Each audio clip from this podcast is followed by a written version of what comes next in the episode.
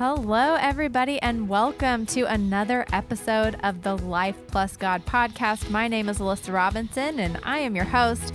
And today I am here with someone who I like to refer to as my second dad, David Taylor. Welcome, David. I'm so glad you're here. Oh, thanks for having me. It's great to be here. So, today we are answering a really weird question that we have not addressed at all, but we've kind of tiptoed around it in this entire podcast. And the question is Is deconstruction good or bad for my faith? Yeah. Um, and I just want to tell y'all the reason that I've invited David in to have this conversation with me is uh, I know that he's been on his own deconstruction journey and his faith that we've had a few conversations about. I've also uh, am in the middle of my own deconstruction journey. Um, we both follow a lot of the same authors, a lot of the same podcasts who talk about this subject. And David Taylor is a spiritual director too. And so that's uh, an interesting com- combination of being in steer- spiritual direction and helping other people through their journey of faith while deconstructing your own journey of faith. And so I'm just really excited to dig into all of this with you, David. I'm excited to be here with you. So I, I want to start off with this uh, spiritual director idea. Could you give us a little bit of insight into what it means that you're a spiritual director and what led you into that? Sure. Um, spiritual direction is uh, such an interesting uh, field to work in. It's part of uh, spiritual formation, if you're familiar with that term. But a spiritual director is, uh, I like to tell people, it's it's less than a therapist, but it's more than just a good friend to have a cup of coffee with. Um, I've had training. I, I attended a uh, spiritual direction class out at Perkins for three years, and uh, am what's called uh, certified as a spiritual director. Bona fide. Bona fide. so, I, so I've had training on it, and I've also, uh, before I was a spiritual director, I was also trained as a Stephen minister. And so those two dovetail around the area of learning to listen to people. And so I'm, I'm pretty good at just letting people talk and not interjecting, not trying to one up. Uh, a lot of times, your friends, if you're going over a problem or you're dealing with a problem, you're talking to your friends, you will experience what I call one upping. They'll go, "Oh well, I had a cousin that you know they were mm. really bad off with this." So I think I that it's kind of like natural human behavior of like we want to participate in the conversation yeah. and we want to be able to relate to what you're saying, and the way that I do that is through my own lens. But I think we've also all experienced instances when that's not helpful, well, and I'm just trying to share with exactly. you. Exactly, and yeah. I think people are trying to put you at ease that you're not alone mm. and you know they've experienced that too. What in fact in fact happens though is it diminishes your story's importance when somebody does that to you. So i don't do that. But spiritual direction is simply uh, you can imagine um, a person on a journey on a spiritual journey trying to discern god's will for their life. They could be dealing with a spiritual um, crisis maybe some strong held belief they've had has something's happened in their life to make them question that.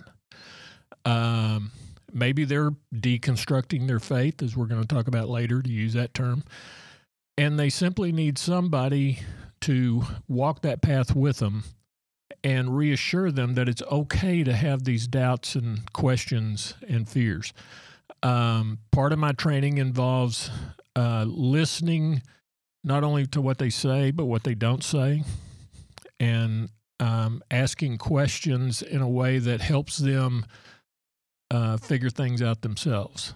I don't I don't ever inject my beliefs or try to lead people into a certain place, um, but simply give them a safe, sacred time, usually about an hour at a time, in which they are free to say or do or explore anything they want to.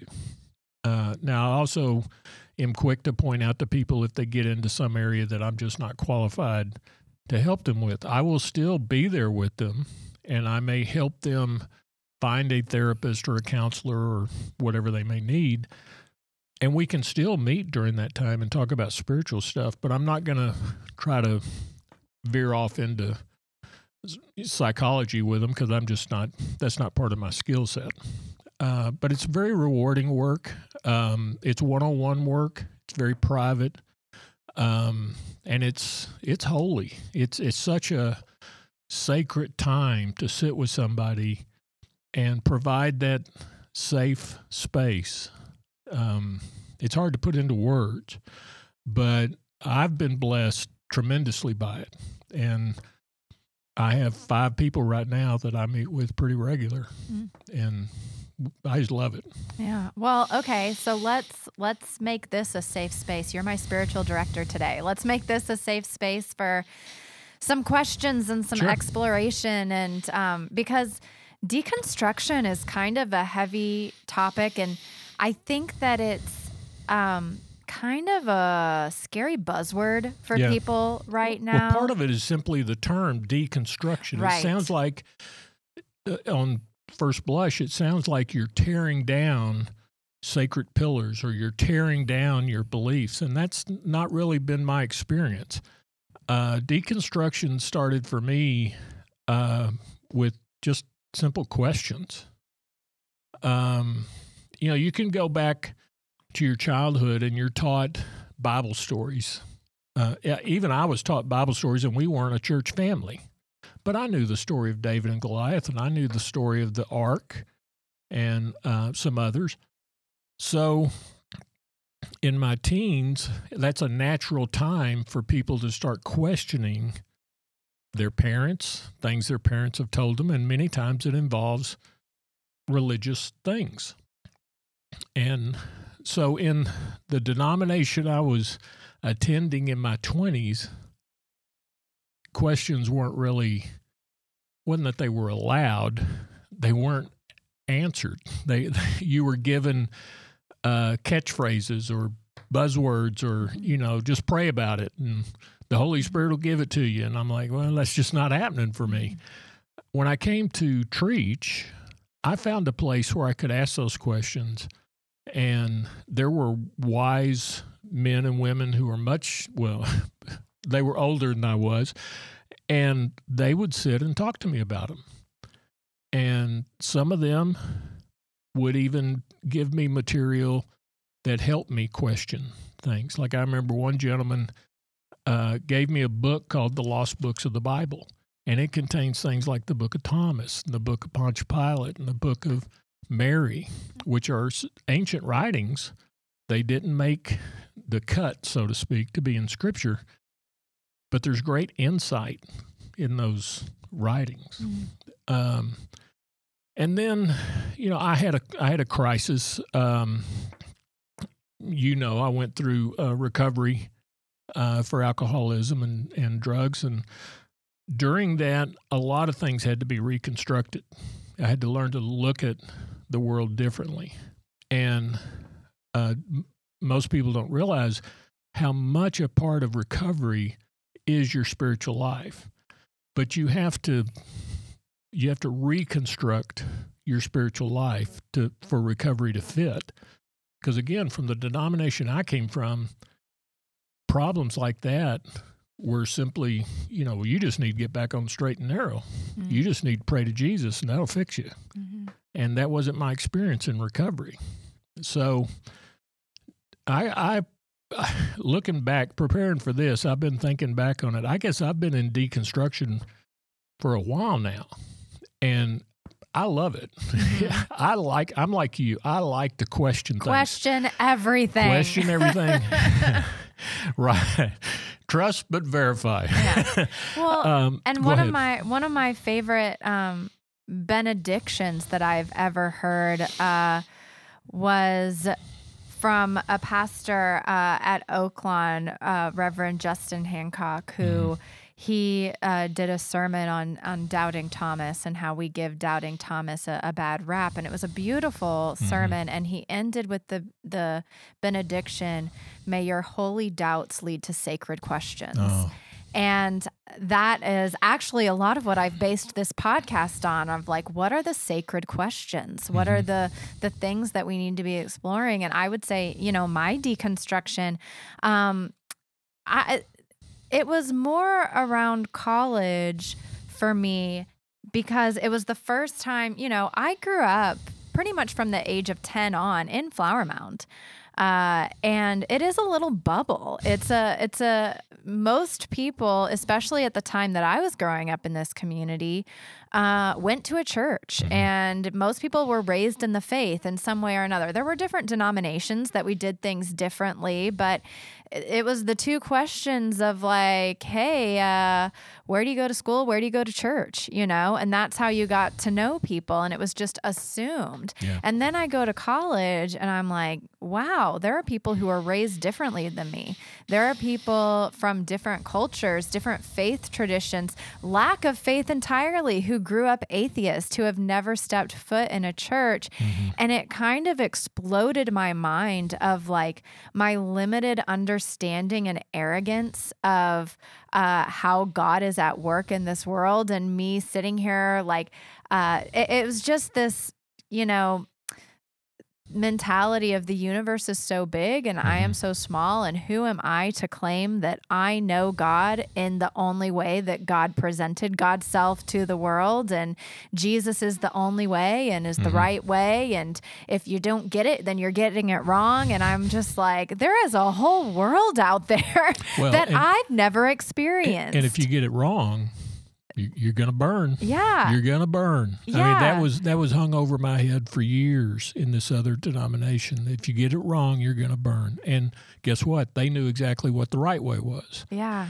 But um, uh, some, I guess it started. If I if I really get down to the root, with those Bible stories I learned as a child, um, things like how the heck can you build a boat big enough to put every, two of every animal that doesn't swim yeah. in the boat.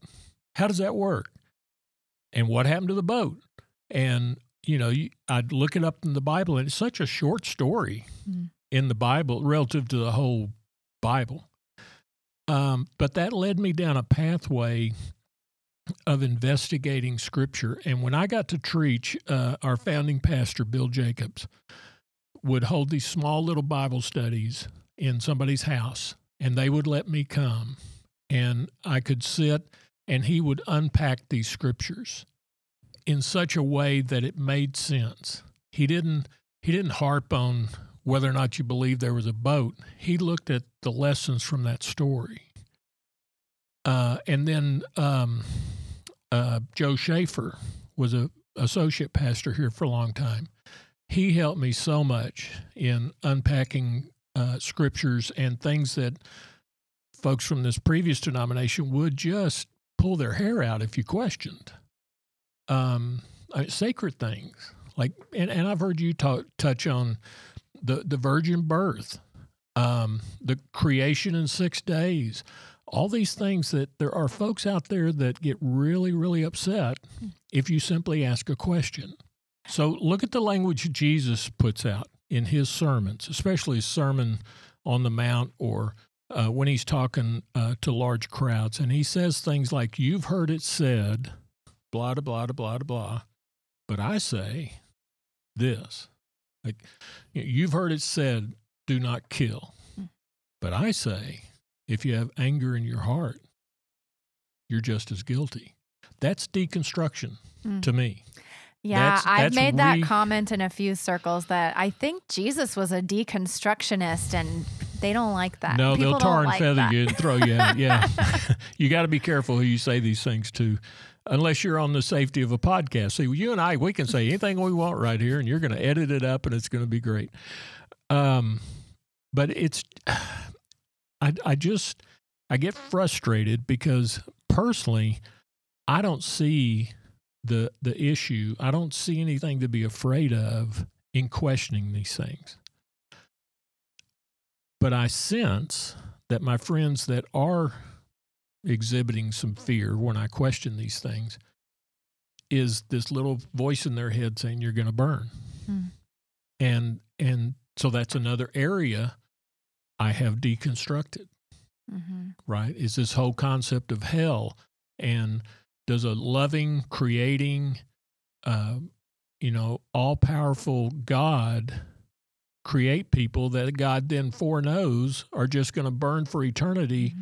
And and what does that mean? I mean, do we have feelings? Does our does our skin still go with us and then it burns off and comes right back on so it can burn off again for all of eternity? Mhm. I mean, there's just a lot of questions around that.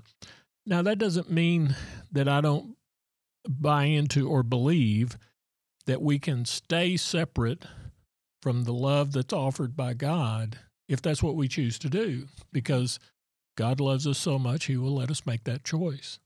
She will let us make that choice. But I just can't buy into Dante's Inferno image Hmm. of hell. So I've deconstructed that. I'm still working on that, Yeah. right? I don't have any of this figured out. That's I think I will be deconstructing my faith right up until I don't have to anymore.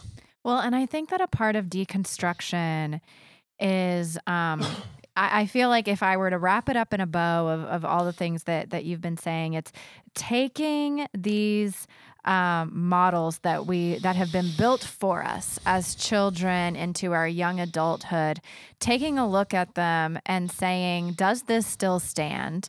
Um, does this model make sense? And we do that in everything else in the world. We do that in our education. We do that in our understanding of society. Like there are so many Marriage. in marriage. Like as kids, we are taught things on a very simplistic level uh, in a way that we can grasp it and understand it. But I think that um, deconstruction is the act of moving into ongoing higher education around our spirituality and being willing to put a magnifying glass Mhm. up to the things that we've always held and say, hey, um, is this accurate? Is this true? Is this true? But there's more depth to it than I Right. ever looked into before. Is there something different that I can learn from this? And and for some reason, it, it really scares people. Um, and I would hope that that wouldn't be the same across all other facets of your life. If it does scare you, like I would hope that in your relationships, you're willing to learn and change and grow. In Mhm. your career, you're willing to learn and change and grow. In Mhm. everything else in your life, we're willing to do this. But for some reason in our faith, and I would argue also in our politics, we're not willing No, to not. learn and change and grow.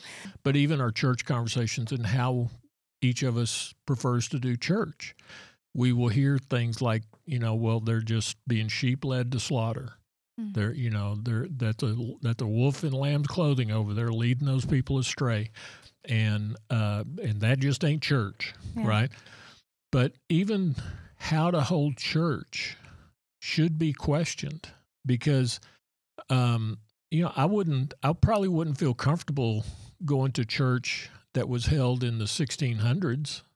The way they held church, I don't have any clue what that was really like. I I, read stories. in. I, I I would have been burned as a witch, honestly. yeah. but um, that's okay because I'm not I'm not living in the 1600s. But I shouldn't judge them either. Hmm. I'm sure they were sincere in their beliefs, as as wrong as it may seem now to me.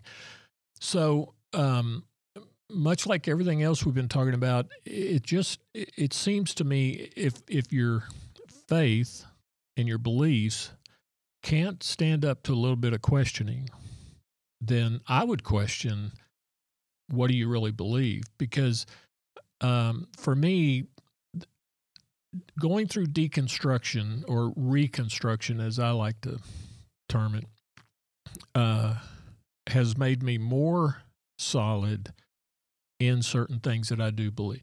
I believe God is love. Now, I could spend a couple of hours explaining what I mean by that because all those terms need to be defined. Um, that's the other thing I think we've lost is we each hear words when we have a conversation with somebody, and we don't really know what they mean by that word. Mhm. You know, what do I mean when I say God? What do you mean when you say God? What do I mean when I say love? I, I think it's important to spend the time listening to each other to understand rather than listening to each other to convince. Mm. Like I, that's why I like our conversation. You and I having conversations because um, there's lots of times you you said things to me and I just walk away going, well, I, I just don't know about that. But how many times? well, I've written them down. I've written them down.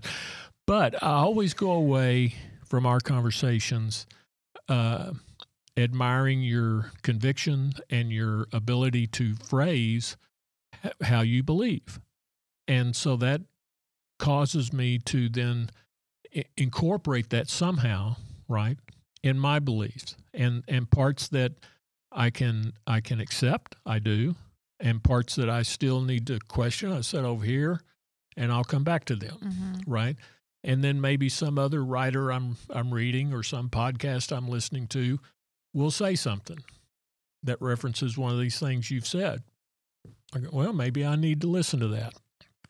And so that's just how it's worked for me. I just question all the time Mm-hmm. um, even the things I've said that I've now firmed up and I really, really believe, even those are up for question. Mm-hmm. But it would take a lot to shake them now because I'm just I've I've been through the fire with them. I've I've let them I've lifted them up to Mhm. questions, um, and the answers come back. Yes, this is solid. Well, and I think a, a misconception about deconstruction, like you said at the beginning, is like throwing your faith out the window. Yeah, it's not that. And it's not that at all. And it's actually deconstruction. If if you're trying to hang in there and you're trying to grow spiritually and you're real you're still seeking. And there are people who have thrown their faith out the window. I would argue that's not quite deconstruction. It- it, I don't know what I would call it. Um, but that's demolition. yeah, maybe, maybe. But um, I, I, I think that it is a willingness to sit in the mysteries, and that is really difficult to do. Yeah. Um, to not have answers, because the funny thing is, you say like sometimes I'll make statements, and I'm so strong in my convictions, and I'm just sitting here thinking, well, no, I'm not. I have no idea what I'm talking about. Well, what like, I've learned about you is being an eight in the Enneagram. Oh, yeah. You just say things like you really know them, and you really don't. I And- know. I was wondering when Enneagram would come up. Yeah, it's and as almost a nine, I just accept that about you. Yeah, it's almost like I'm pressure testing it. Yeah. I put something out Yeah. there that's been on my mind and I say it uh, with conviction. Uh, but I'm just kind of testing the waters of like, what do I really believe about this thing? Yeah. And then I send people like you into a whirlwind of research. I like it. I like it a lot, and and I like. Um, you mentioned sitting with the mysteries, and that's been the the richest part of this journey for me is realizing there are some things um, that look like most likely I will not understand, Mhm. and accepting that and being okay with that, right? Um, and and not um, not letting that fester or make me angry. Like Mhm. you know, I, th- I think it's kind of absurd for us finite human beings to think we will ever understand an infinite Mm-hmm. God, what whatever God is to you. Most folks I talk to that talk about a God talk about that God is infinite and has always been, always will be. Um, so how how am I going to wrap my head around that in you know 80 or 90 years Mhm. of, of existence here? It's like this paradox of like, yes, God is infinite, but there are rules. Right. I'm like, But I- wait, huh? but I have experienced glimpses of giving myself to somebody else or um, doing something for no recognition or no return where I have caught a glimpse Mm. of that. And um, once I caught a glimpse of it, I wanted more. And it just, it, it's a paradox. It makes no sense that to catch a glimpse of it, you have to not even be looking for it. It's like um, like watching something in your peripheral peripheral vision.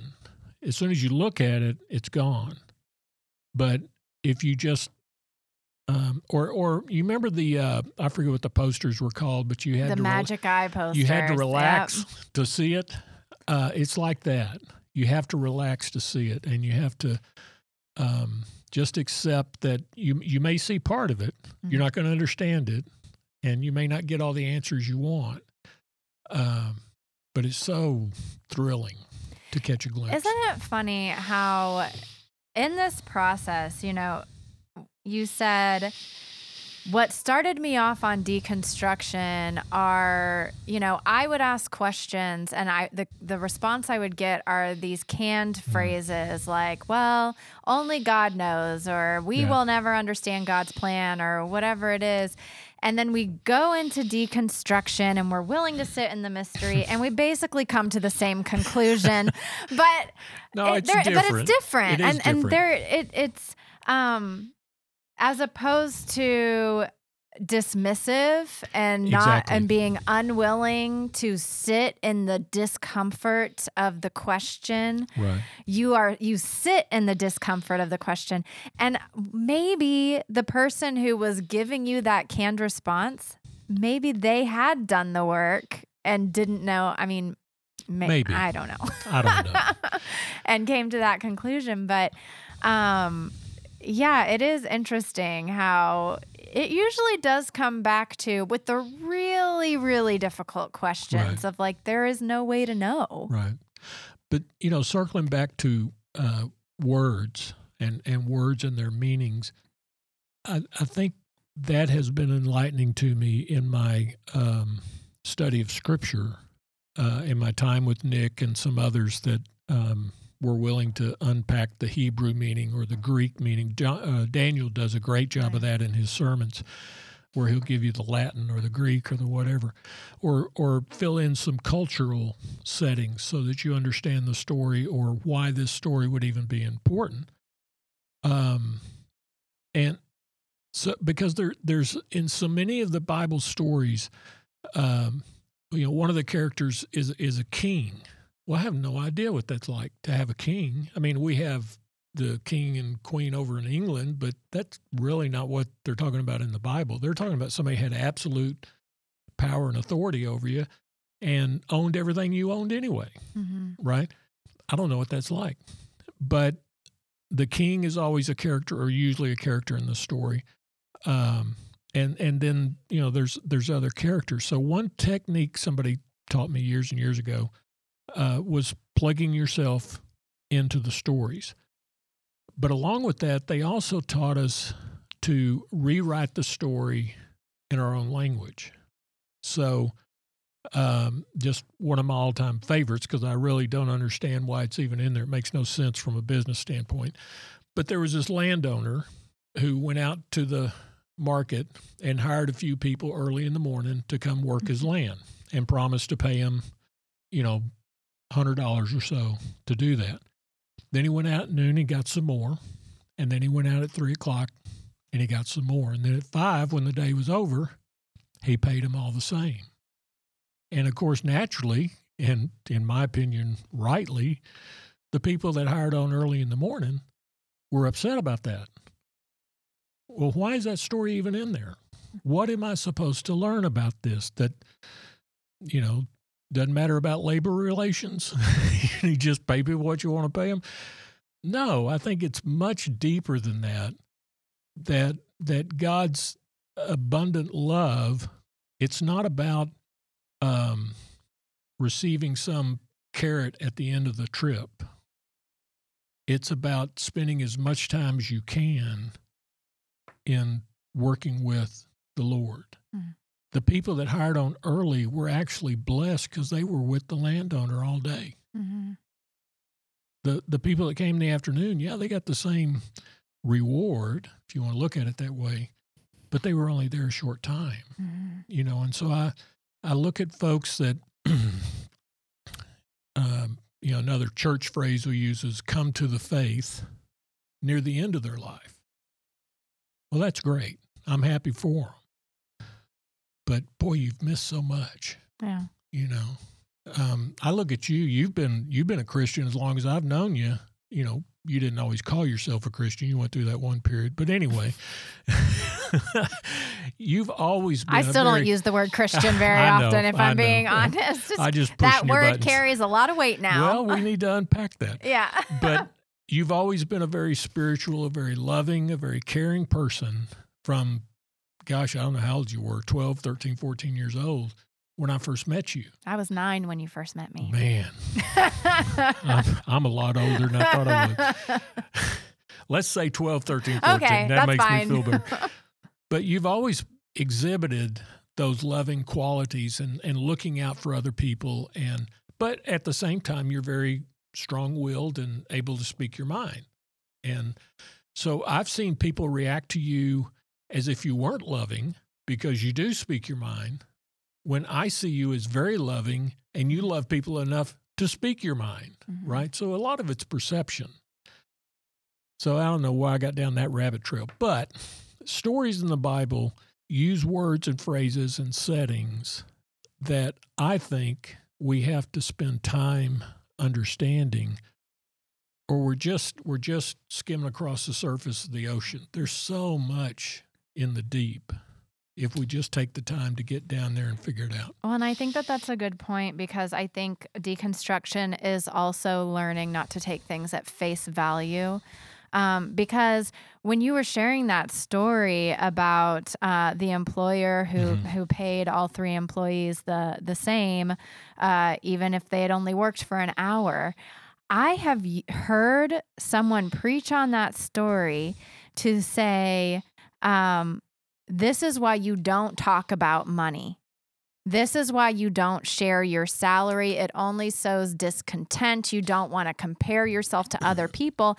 And to me, when I hear scripture being used in that way and being preached that way, um, that is benefiting the oppressor. Mhm. That is scripture to benefit the person with the money and say, I, I can pay whoever I want, whatever I want, and y'all don't talk about it because then I don't have the power. That's right. And that's what sends me into deconstruction is Sure. hearing the misuse of scripture and it drives me crazy because I'm like you got to you got to sit with it. You got to let it marinate and you have Right. to look through it. I mean, I think that's something I would hope something that we can agree upon is uh Jesus came for the oppressed. God is here to serve all like to to love all of us but Mhm. specifically to remind the weak and the meek and the underserved that I'm here for you Mhm. too because the people who are on top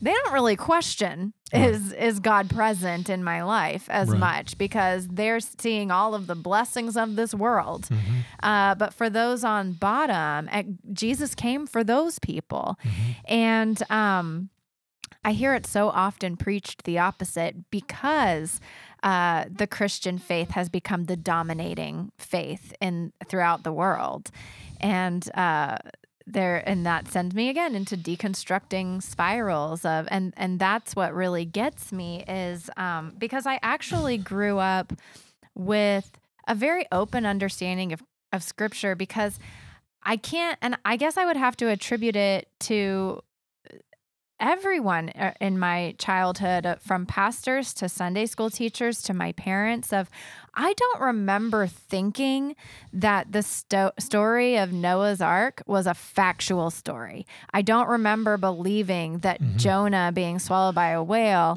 was a factual story. Yeah. I remember learning about the truths in that story and that truth is different from fact Right. um, and that it's a it's a teaching tool and Right. so in that sense it never really scared me to ask questions about those things Right. what scared me is when I went off to college and I saw not everybody raised in the Christian faith was raised that way, and that there are people who are afraid of Christians because of uh, the perceived absoluteness. Right. And that's when I was like, oh boy, like there is some work to be done here. Oh yeah. Oh yeah. And and I think uh well you were probably uh around Methodist churches mostly I, I grew think. up Methodist. Yeah. Yeah. and that's a very Methodist way of teaching those stories. Um, the other denomination, I mean, I didn't even go to church regularly until I was like 15. Mm-hmm. And then it was because there was a cute girl there and I was following her. But we had Bible studies, regular Bible studies, and um, talked about all these things. But in that denomination, um, for instance, the creation story, it, it, was it was six days by God, and and that's it. You know, you it was six 24 hour days, and the whole thing was created, mm-hmm. and you didn't question any of it. If you did, that meant you had a faith problem. Mm. You just need to believe. And I, so so to get into uh, like I've I found this one podcast that went through all this uh, trouble to unpack the book, what we call the Book of Genesis, which was actually a scroll to begin with, without chapters and verse numbers. So the literary writers of Genesis used literary movements, so to speak, kind of like you know in a in a musical you have movements.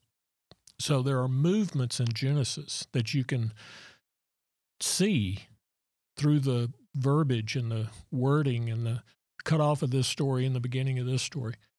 Um, to to tell us, they use the movements to tell a story, and it's so much deeper and richer mm-hmm. than just six friggin' days. I mean, yeah. it, it there's so much more there, uh, and it's just frustrating to me when I get excited when I find something like that and I want to share it, and there's you know uh, somebody that oh well you can't be teaching that. I was going to ask what has been your experience and how people have reacted to your deconstruction journey?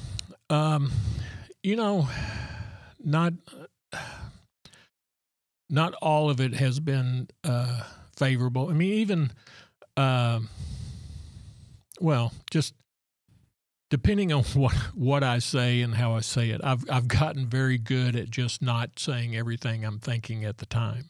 Way to go! I'm not you good know, at that. I, I, need to get better at that. I, am getting better at reading the room. Hmm. Uh, that's why I like hanging out with you so much because I can just say whatever I want to say, and you accept it, and you go, "Yeah, that that's probably crazy, but yeah, I'm glad you said that." Um, because not a lot, some of my friends uh, feel very threatened that not that you're necessarily leading them down a wrong path because by God, they ain't changing, mm-hmm. right? But that you might lead somebody else down a wrong path. And I, I don't want to lead anybody anywhere. I just want to talk about things. I just want to throw out an idea. What if it's like this? What if you mentioned uh, doubting Thomas and the wonderful sermon you heard, you know, and uh, the way you wrapped it up? I love that. I've often thought Judas mm-hmm. kind of got a bad rap from not only from us but from all the disciples because if you notice every time he's mentioned after that it's Judas the one who betrayed Jesus mm-hmm. you know, mm-hmm. even when he's introduced when Jesus first then he recruited Judas the one who later betrayed you make him. one mistake you, you, get one guy crucified and they just throw you out um, so you know there's a lot of ways to read that story mm. And there's a lot of unanswered questions. That's another beautiful thing that I really like about scripture is not all the stories are wrapped up in nice little bows. Not all the questions are answered. And I think that's on purpose. I think we are meant to sit with it and to question it and to let it uh, ferment, so to speak, in our own mind and to gel around. I think that's the work of the Holy Spirit and and you hear people even even friends that say they don't question anything will tell you things like you know i read scripture differently. I read this scripture i've read a hundred times and it said something different to me. Well how did it do that if it's always the same mm-hmm. right? Because it's not always the same. Mm-hmm. i think there's some some understanding that comes from letting scripture uh, resonate with you through the day. That's that's what I encourage people if you're going to get into uh, like a morning devotional routine, whether it's a, a devotion like the upper room or you're reading some scripture or whatever it is, it doesn't matter. Walk with it through the day, right? If you, if you have to carry it around with you because your day's busy, from time to time, reread that. Let that gel around in your head and see what the Holy Spirit does with that because I think that's how we grow and uh, begin to understand what the scripture is trying to tell us. It's not, for me, it doesn't work to, you know, well, the scripture says that I believe it and that's that. Mm-hmm. It just doesn't work. So, in your your journey, you said there are some things that you now stand by. Is is there anything in your faith that you have stopped questioning? What are the things that you stand strong in and you say this is what I believe that has made it through this Mhm. deconstruction so far? Oh, so far.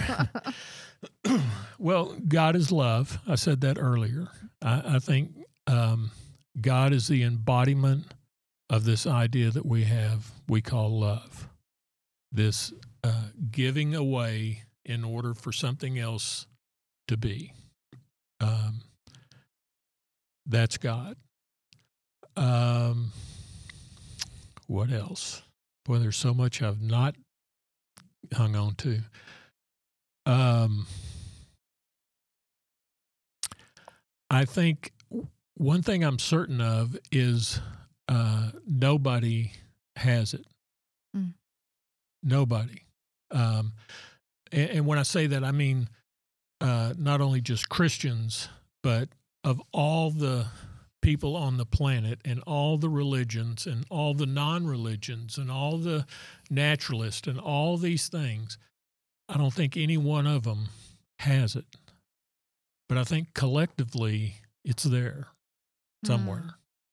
And uh, because we can no longer sit in the same room, not only as Methodists, much less as Christians and Muslims and naturalists and atheists, um, because of that, it's being kept hidden from us. If we could somehow come together collectively as humanity and listen to understand, I think we could move a little closer to Mhm. getting it.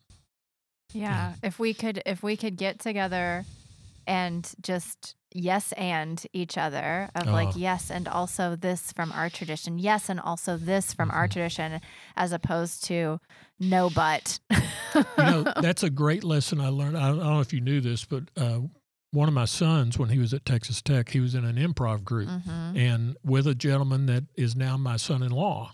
And so Thanksgiving with those two is a hoot. But one of the basic rules of improv is yes and. Mhm. And so no matter what your partner throws at you, yes and and you go with it. And I, I think that's a great analogy for how we should be with each other. That you may you may throw out something that that uh, seems foreign to me, but if I can yes and and tag it with something that I believe, maybe together those two things could become a greater truth. Mhm. I don't The caveat that I would put on that is through the lens of love. mm. right? Because Oh, in all of our faith traditions, go there are love. things that we need to let go of. There are the rules and legalities that Jesus was like, no, no, no, it's not about that. And yet somehow we still cling to them. And it's the same in the Muslim faith and in uh, the Hindu faith and in all of these things. There's such beauty in each of these faith traditions, but there's also darkness See, in each would- of our faith I would, traditions. I would add um, that through the lens of love is with the presence of God. Mhm. When when God is present and and we're uh, tuned in, to use an old radio tune, then I think we are operating through the lens of love Mhm. because God is love, and and the closer we can um, tune ourselves into that, then the better we can hopefully understand each other. Um, and unfortunately, what we see is just the opposite of that. Mhm. Not only am I not going to yes and you, I'm going to point out where you're wrong and why you're going to burn and you know Yeah. all that ugliness, and then we just stop talking because nobody wants to sit in a room like that. Yeah. I think that one of the, so I'm on the same page of God is love, is one of the conclusions that I've come to. And I think that another uh, soft conclusion, let's say, that I've come to um, is the Holy Spirit is real. Mm-hmm. And I the whole Trinity thing, I don't get it. Yeah. I don't I can't hang my hat on that. But the Holy Spirit uh whatever you want to call it, the energy of Christ, the the God present on earth, whatever it is, Mhm. um, I have felt that in tangible ways. Oh, yeah. And I, um, but there's so much mystery around it. I can't even put language to it. But I just, I know that's something that I feel certain in. The Holy Spirit is real. I don't know anything else. Yeah. And you know, the other thing I've I have experienced, I agree with what you said, uh, it is real, and I've experienced the Holy Spirit um, in solitude, but it's so much richer when I experience it with others. Mm. So there's something about two or three are gathered, and the Spirit is there, and and we're all acknowledging the Spirit is there. Um, there is something very powerful about that, and it, it's it, it starts to sound like you know we're conjuring it up or something, and I don't think that at all. I think the Holy Spirit is like the air we breathe. We- It's it's around us all the time, and it's always present. We're just not always aware of it. But when we're aware of it, and we're aware of it with others, and they know we're aware of it, and we know they're aware, it's just so strong, and um, uh, it, it's a it's an actual feeling. I I start crying. Of course, you know that about me. I just start crying, but that's just the way it manifests itself in me. I just can't hold it in. Others sing, others start dancing. Whatever you do, that's that should be fine. yeah. Um, Well, But- and that that's one of the the reactions I think that I get from people when I talk about my deconstructing experience. Sometimes it's perceived as irreverence because I am questioning Mhm. a, a belief that has been held dear. mhm. Um, but it couldn't it couldn't be more opposite Oh. than that. And I think it's actually going from my deconstruction journey has been uh from the mindset of scarcity to only from only a few things are sacred to abundance and everything is sacred. Exactly. Everything Richard is Rohr sacred. talks about that. I know he does.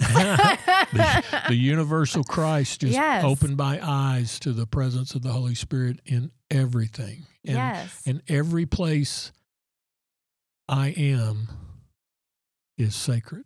yeah. And, and um, uh, you know, e- even some of the stories in the Bible, when, when um, uh, let me get it right, Jacob uh, had sent all of his people over on the other side of the river, and he's going to confront his brother the next day. And so he lays his head on a rock.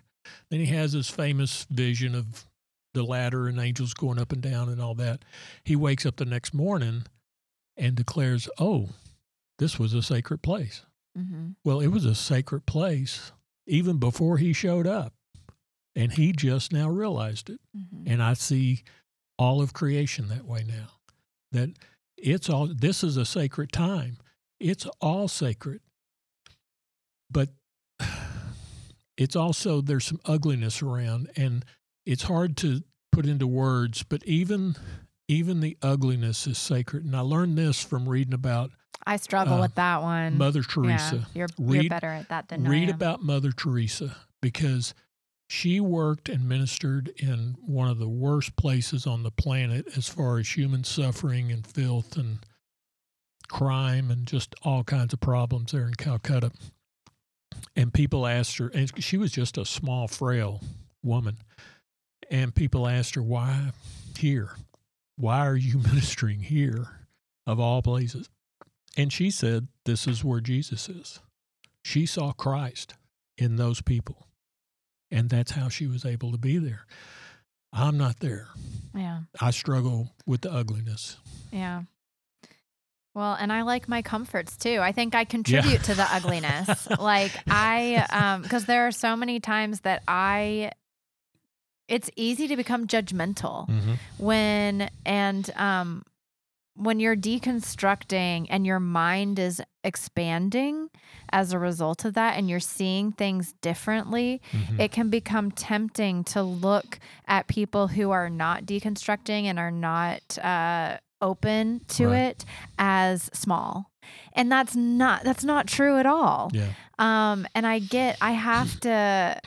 It's again, it's just the arrogance. It's the arrogance of like, oh, I've, I'm getting closer. I'm getting Think of- closer. Think, I like to think of uh, Jesus and the night that uh, Nicodemus came to visit him. Now, here's Nicodemus, a, a scholar, a, a rabbi, coming to this lowly uh, guy that people seem to be following and starts a conversation with him. And Jesus says something about being born again.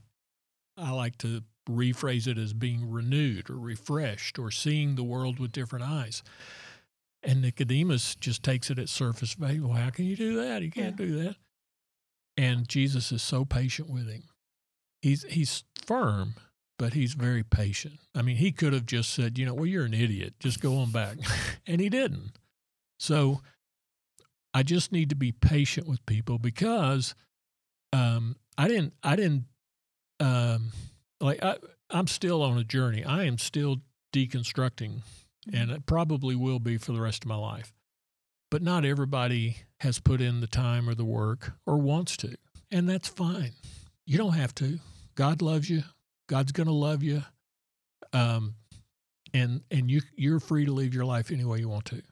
I choose to do this. Well, and that's some of the the feedback I get as well is um, what's the point? It's just like staring at your own belly button. like the the question why you shouldn't be asking why you should be Yeah. asking what what is god asking you to do what is you know all of this thing and i'm like mm, more pithy phrasing Yeah. like i don't think there's anything wrong with staring at your belly button for a little bit Well, I've stared at mine. It's never good. but it, it gets like a, a i don't know like it's frowned upon Yeah. to be sitting and asking why over and over and over again Well, i don't know if it's because it frustrates I'll- people because be there's honest. not an answer I'm going to give you a little insight. I went to uh, spiritual direction uh, training, the very, very first class. And um, I'd been led into this because a, a friend of mine, very good friend of mine here at Treach, came to me one day and wanted to know if I'd ever heard of this. And I said, no. And she said, I think you'd be a good spiritual director. You should check it out. And so I took that as okay and started checking it out. And I signed up, and it cost some money Mhm. you know, and time, but I was retired at that time and I thought, well, that's something to do. So I go out to Perkins at SMU. Now, I never went to college. I'm not a college kind of guy. And I I walk in there and I'm scared to death and and and um everybody there just seems so spiritual and in tune and you know these great prayers are right just to have a meal and I'm like, man, I I just shouldn't even be here. And the very first class, they sent us over to the museum there at Perkins. And they've got this beautiful art museum. And the assignment was to find a painting, any painting, sit and stare at it for about a half an hour and let it speak to you. And then write about what the what the painting spoke to you about. What? so I go over there and I'm looking at this painting, and I mean, it's all right. It's pretty, you know, colors are nice. I'm, I'm like, I, I don't get it. And and I'm writing stuff like, well, there's a sheep, and the sheep's getting a drink out of the water, and there's a guy, and you know, and I'm just just crap. And we get back into class, and my classmates are like, I just felt the Holy Spirit flow through the colors into my soul, you know, and, and I'm like, David, you want to read yours? I went, nope. no, I really don't. And they were so kind um, to to just love me where I was. Yeah. Um, that particular professor, because I had a different professor every time I went out there. That's part of the program. That particular professor was uh, so sweet and so patient and so kind. And um, the the end of the um, thing for the because you you go and you have like two or three months where you're working on your own And so the assignment was similar. He he gave us a list of books. He said, pick any of these you want, read the book, let the book speak to you, and write about what the book spoke to you about. Well, they're not. Uh, it just it didn't make any sense. And uh, so I wrote the paper finally, and you have to email it into him and everything. And I ex- fully expected him to write back, like, you know, I don't even know why you're in this program. We need to get you out of here. We'll give you a full refund if you want, but you don't need to be here. And he didn't. He he commented on my comments and and pointed out some insightful things. I was like, really, that's insightful. I went back and read it. You know, I was like, you're kidding. That's insightful. But it just gave me the confidence that maybe I could do this. And then each time I went out there, there was more of that kind of stuff where you you're you're sitting and contemplating your own navel kind of things, you know. Mhm. And I would I would get out there and go, oh, this is a bunch of hooey. If my buddies saw me, they just laugh. You know, this is nuts. I still have all that work that I did, and it's so meaningful to me. And it, just it taught me um, that you know maybe there's more to me than I thought there was. One of the things I loved about your story of your time at Perkins that I think that you deserve credit for and goes into deconstruction is just your complete honesty Mm. of it would have been easy for you to go in and just play along and make something up and maybe some of the people in the class were doing that pretending to be, be. insightful and to be hearing from the holy spirit and because sometimes i wonder about that when people um are talking about like these deep meaningful moments when god spoke to them i'm like okay uh I mean, it feels like you're kind of turning on the drama a little bit, but Yeah. okay. Yeah. And I think that um I the fact that you weren't going to pretend, you were going to show up as you were and be completely honest with the program even if it meant maybe you felt a little bit embarrassed or you felt a little bit intimidated. I think that that is part of the deconstruction process as well of Well, like you. you have to come honestly. Well, you, you- do. I- yeah. it doesn't do you any good to enter this work without honesty Yeah. and humbleness.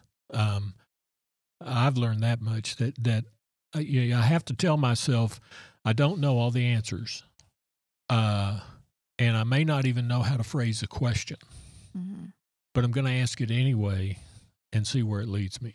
And um, with the right person, uh, you can you can usually at least figure out how to properly ask the question. You may not always find the answer. Like I said earlier, you there's some things just we're not going to know. hmm Um, but at least I know now what the question is, and so thank you for that. I appreciate that those words. Do you think I think that a lot of what that you've been talking about of your own deconstruction journey for the most part it seemed like a really healthy version of deconstruction. Do you think that there is such a thing as unhealthy Oh yeah, deconstruction? You do? Yeah. Okay, cuz I wasn't sure. I I was think- like, oh, I've, some people will um, enter, and, and I did have a, a dark time uh, that wasn't healthy, and I'll I'll get into that just a little bit. Um, I had a brother, my little brother, uh, Hank, died in um, 2009 from uh, melanoma that had resurfaced and metastasized, and, and it took him. And during, it took about six months from when we knew it came back to when he was gone. And during that time, um, it was very difficult for me. I prayed, I read scripture, I tried to understand, um, I begged, I made bargains. Um, I, you know, I got angry. I remember one night in a parking lot in New Orleans. He had gone to New Orleans with me on a business trip and then had to leave in midweek. And I sat in a parking lot and just cursed at God, just yelled at God. You know, what the hell? Um, what do you want? Do you know you need some kind of sacri- you know sacrifice? I I mean, so all of that came into play. This idea that God has to be appeased, or for God to do something for you, you have to win God's favor. Or if something bad's happening to you, that means you're a sinner. Do you think that you you really believed that at the time, or were you kind of reverting back to your upbringing? Well, it's hard to say because there was a lot of emotions. I kept a diary. One thing I did do during that time is I kept a diary, and it helped to just put pen to paper to write out the frustrations. Mm. Um, and I still have that diary, and I haven't looked at it in the At all? in the no. Mm. It's too dark, and I may someday go back and look at it and see uh, if I can read some of those things. But it it was very dark. I was um, I was close to uh, just you know throwing it all out the window because it just didn't make any sense. Hank was 48 years old. Hank was a good guy. He wasn't perfect, but he's a good guy, and he was my brother. hmm So had I done something wrong? Had he done something wrong? You know, God just needed one more angel. I mean, all that kind of crap. I didn't want to hear any of that. What I came to the conclusion of, though, was that none of that was accurate. Um, people get cancer. Um, people get melanoma. You, you stay out in the sun too long, you got a good shot of getting melanoma. Some of us are just genetically deposed to getting cancer. People die all the time. I, I, at one point, I did some research. How many people die in America every day? And it's it's a lot of people. Mm. Um, so it, it, I came to the idea that none of that happened because of anything. All of that happened because it just happens. And it just happened to me. That's all. God still loves me. God loved Hank. Mm. And Hank is with God now. And God was with me as Hank died, and God was with Hank as he died. God has been with our whole family as Hank died, and others have died since then. So I just had to get through the grief, right, without throwing the baby out with the bathwater, so to speak. But it, it, I really questioned a lot of beliefs about appeasing God and sacrifices and. Um, what I- what part of that do you think was unhealthy? Because I haven't heard anything yet. Because grief, grief is a whole nother episode, right? Well, the unhealthy part was I was deep in my alcoholism and Mm. uh, drug abuse at that point, and it just escalated it to the point. This is the only good thing that came out of that, is it escalated it to the point that I had a, a rock bottom experience, and I got sober Mm. two months after he died. Um, and I may not have gotten sober had he not died. Mm, Now, I, I don't like to I don't, I don't like the way that sounds, no, but um, because then it leans into oh, this was all part of God's plan, No. and you're like, no, I would have rather had my brother. oh, absolutely, yeah, absolutely, um, and I would have I would have experienced some other rock bottom, I'm sure, yeah, um, but uh, I. It, it was very, very dark for me because I, I, I do remember consciously thinking, you know what, I don't need you. I don't need any of this. This is all crap. I don't need it. If this is the way years of going to church and reading the scripture and giving money and helping people, if this is the payoff, hmm forget it. But um, so in my recovery process, sobering up and going through that, working with a very good sponsor. Um, although we didn't address that specifically, it did come up from time to time. Um, I began to find other root feelings deep, deep down that I'd had since childhood that had had had, had actually led me to uh, drinking and, and smoking pot. Um, and so now that's gone, right? Um, living every day sober and um, miss Hank. But I've I've learned that um, I can talk to Hank anytime I want to, and I do. Uh, so, in many ways, he's still with me, um, and and I'm much healthier now um, having go spiritually and physically. Um, spiritually, in that I, I'm able to sit with people who are going through similar grief processes and not be afraid of it. Mm. Right? Grief used to scare me in other people. If you were grieving heavily for somebody, I could I could not handle it. Now I've been through the fire and it's okay. And I can sit with you and let you talk and cry and cuss God Mm-hmm. and get upset and question and be okay with all that. I think that part of it is real I because my um I experienced grief for the first time a couple of years ago, and I, I've talked about that in a few different episodes. And it's realizing that grief is not a problem for you to solve No. is a big It's- part of it, and for myself and for others. Yeah. Um, and that people, I hear people say, "Well, I just don't know what to say." Well, then you don't have to say don't anything. say anything. you don't have It- to say anything. It's much more Yeah. meaningful to just sit hmm and be there with you and be okay that nothing's being said. Because as you experienced, that person doesn't need you to say it. There's nothing to say. It just sucks. I, I miss them. Um, but it, yeah, it's it's um, it's uh, until you've gone through it, like I know you did. Uh, it's hard to explain. Well, and I so I was thinking about unhealthy deconstruction and then it did pop into my mind. I think this might have more to do with my personality than anything. um I don't think I cuz I've caught myself doing this a few times. It is not healthy for me to try and deconstruct others. Oh no, no, and no, so no, that would be unhealthy deconstruction. And it's not because I'm intentionally trying to do it, but it's more of like when I ask a holy question that I get very excited about and I want to dive in deep and I want to talk to everybody about it. And I want to, you know, I get very passionate. And then I step into this space of pulling people into deconstruction who are not ready for it and who Mhm. did not ask for it and who Yeah. did not give permission for it right.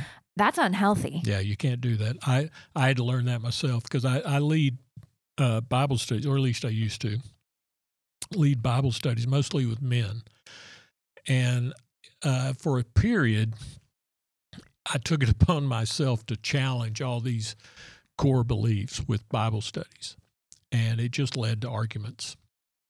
It's not healthy for anybody.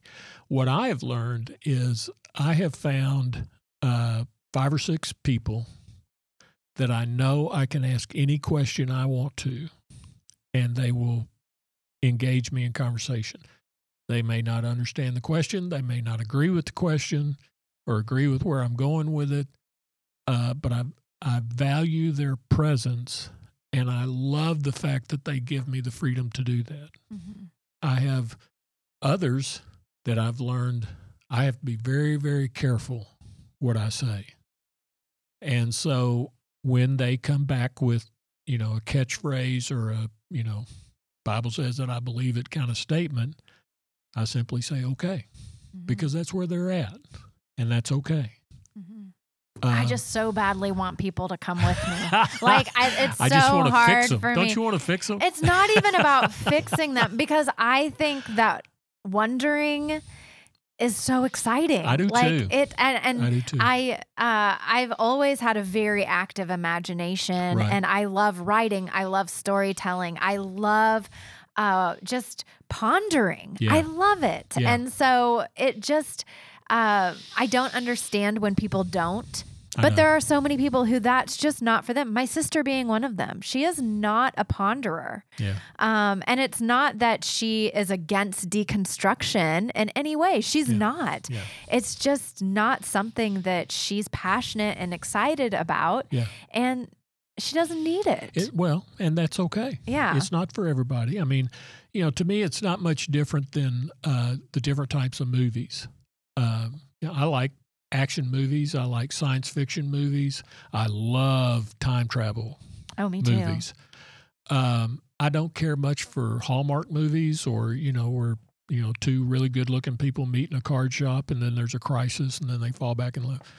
Uh, but for some people, that's exactly what they want to sit and listen to, and they don't like the action and the time travel and the, and all that, and that's okay. I I see it as kind of similar. I, I'm like you. I have an active imagination. I love storytelling. Uh, I usually tell folks I've never heard a good story I couldn't make better. You know, um, I I like to, especially with Bible stories, I love to play with them and do the what ifs or inject myself or bring it into modern time. How would this play out today? Mm-hmm. Wh- who would the characters be? And try to make it more relative. Um, I think that's why I enjoyed working with the youth is because I could use my imagination to help them engage uh, in scriptural stories.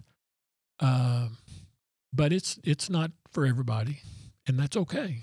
I just had to learn that that's okay. I just have to find my peep, my tribe, Mm-hmm. that it's okay for me to play with, and then set up times that we can do that. I have a group of guys um, that come to my house about once a month, and uh, the only rule we have is there is no limit on the questions we can ask. Mhm. And I love that time. We sit for about an hour and a half in my backyard once a month and get very irreverent and very. You would fit right in, except you're I not know. a guy. Well, You would be I fit in. I fit in with the guys just fine. I always have. We may have you over Yeah. as, a, as a token Yeah. guy someday. Gender is a construct. Deconstructing. I love it. I love it. Um, no, I think that that has been become like a theme of my spirituality is everything is sacred, nothing is off limits. Right. Like Well, and I know you've done uh, a lot of work uh, in the LGBTQ plus community, and um, I've dipped my toe in it, but I consider myself a um, ally. ally. Yeah. Although yeah, I you are. You're an ally. Yeah, I, you I are. I consider myself an ally, uh, and and in many ways that has also been a deconstructing journey, especially for me, Mm. because growing up here in North Texas, um, I the things I heard about folks in that community were never good. Right back in the '60s, Mhm. uh, so as with anything else, anything you're taught as a child is deep rooted, and it's hard to weed out because those feelings come back. Those they they always sprout back up, and you got to weed them out again.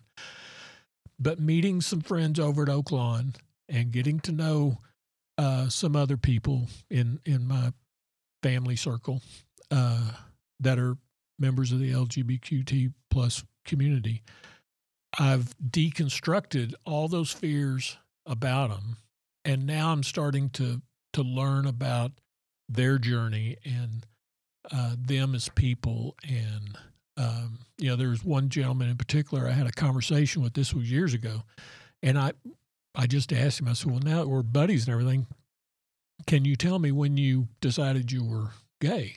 And he kind of laughed. He said, well, I really didn't make a decision. He said, Let me ask you, when did you decide you were heterosexual? I said, Well, I'm not sure what you mean. I said, if you mean like when did I notice girls? And and he said, Yeah. And I said, Oh well, really pretty early, like nine. You know, I was pretty interested. He said, Well, it's the same for me, but it wasn't girls. Mhm. And it just opened my eyes that, well, this was as natural for him, except he was in a setting, he was in a, a, a family of uh, coal miners in the, in the north. In his setting, there was nobody to go to. And everything he was hearing was these feelings were wrong. Mhm. So he ignored them for a lot of years. And I mean, his life was miserable. Well, and and I think that you know you were talking about deconstructing your fears around this community. That's what Jesus did over and over Oh, again. yeah. He tells the story of the Good Samaritan. Well, there was fear Mhm. around the Samaritans.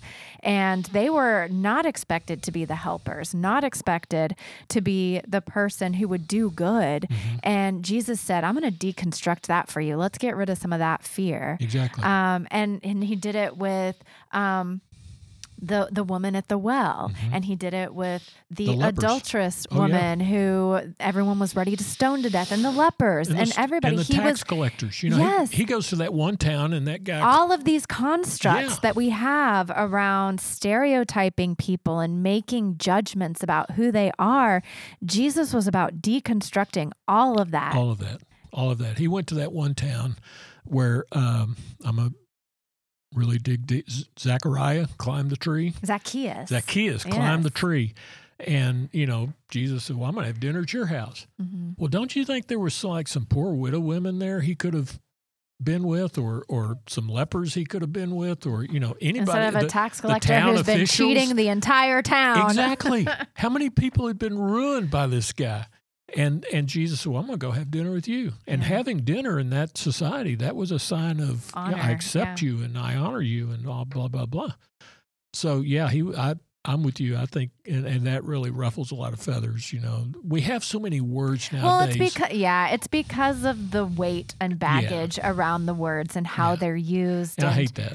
I hate yeah, that. yeah. Because I don't. I I do think that um, when I I've said things like Jesus was a radical, you know, and he was, and Yeah. but people don't like that Yeah. um, because we don't we don't like to feel uncomfortable. But Jesus was all about making people uncomfortable. Yeah. Um, not the purpose wasn't to make people uncomfortable, but he wasn't afraid of discomfort No. to do what is right and to bring God's and, and we kingdom should to not earth. be afraid of being in an uncomfortable position or Mhm. spot, right? If if we get a thought that makes us uncomfortable, I think we should explore that. That's Mhm. part of deconstruction. Instead of, oh well, no, I'm not even Push it to be- aside, Yeah, I can't yeah. think that.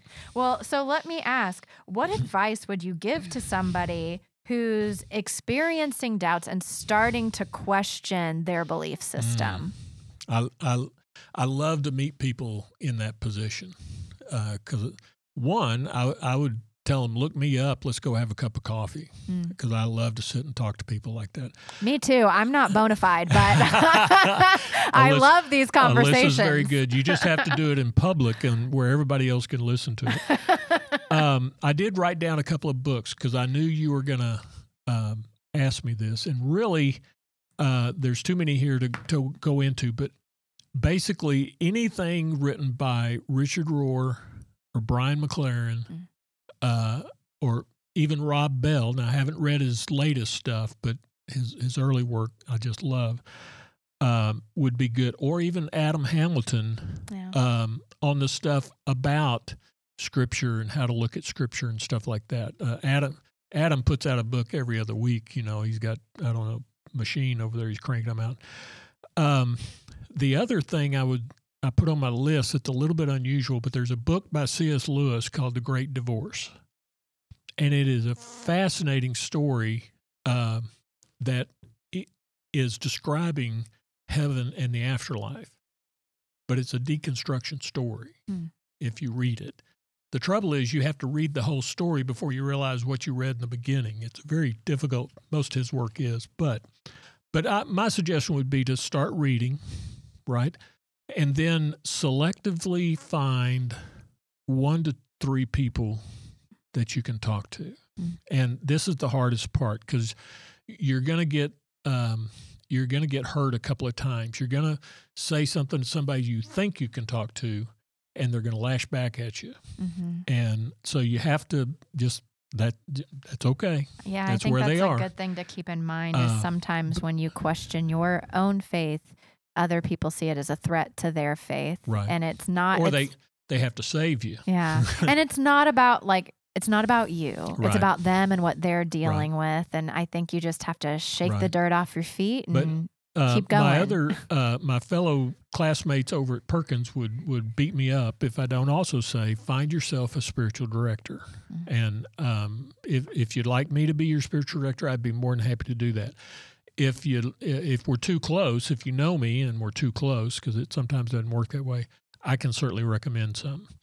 Uh, but a spiritual director will give you a safe place to to explore these thoughts and questions, and without injecting their own uh, viewpoints. You know, you can ask them direct questions; they'll be honest with you.